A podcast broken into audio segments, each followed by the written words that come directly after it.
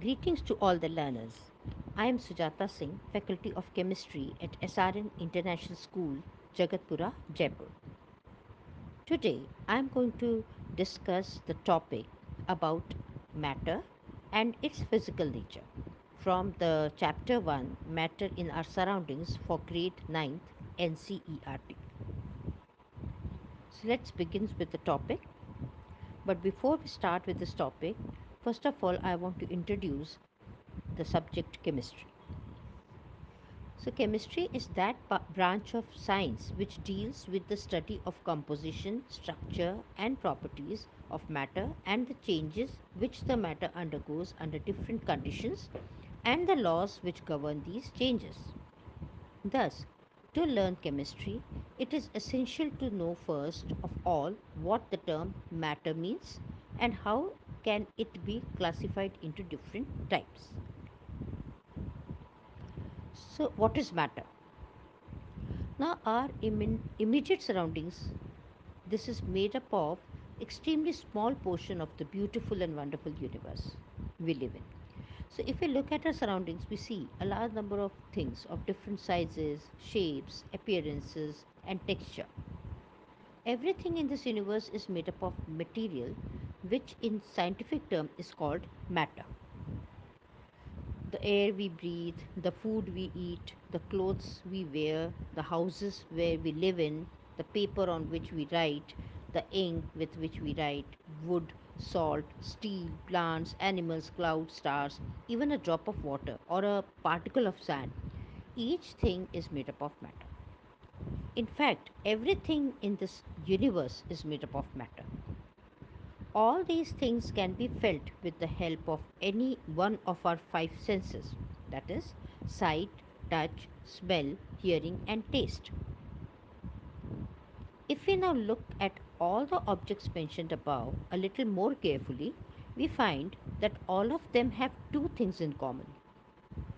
That is, they occupy space or have volume and have a definite amount of mass. Thus, matter may be defined as anything that occupies space, possesses mass, and the presence of which can be felt by any one or more of our five senses. For example, as mentioned above, air is a matter because though we cannot see it, but its presence can be felt.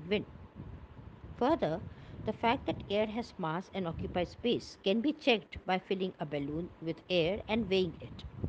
Similarly, gases like ammonia, sulfur dioxide cannot be seen, their presence can be felt by their characteristic smell. So, it is important to note that heat, light, sound, electricity, magnetism, etc., are not considered as matter because they are massless and do not occupy space.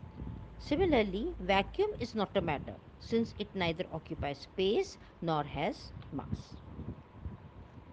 So now let's go further with the classification of matter. Since ancient times, human beings have been eager to understand surroundings.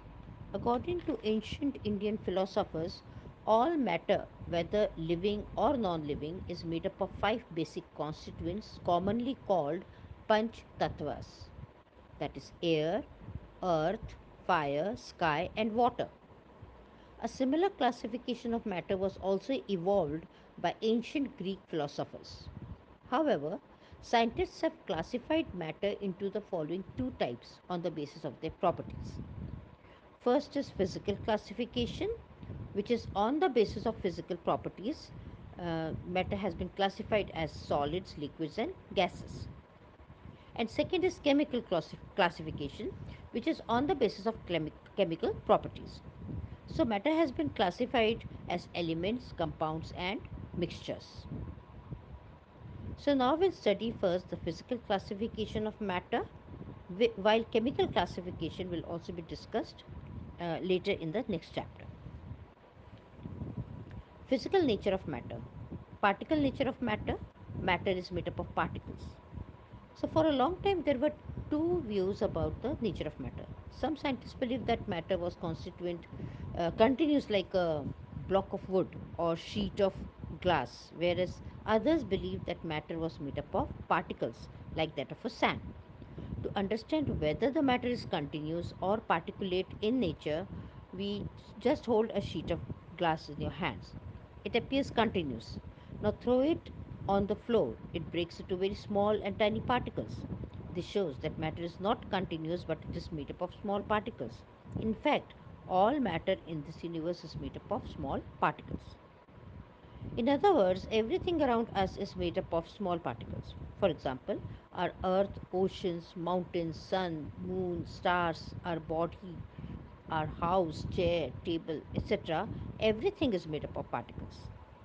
These particles, which is uh, make, make up all the matter around us, are either atoms or molecules.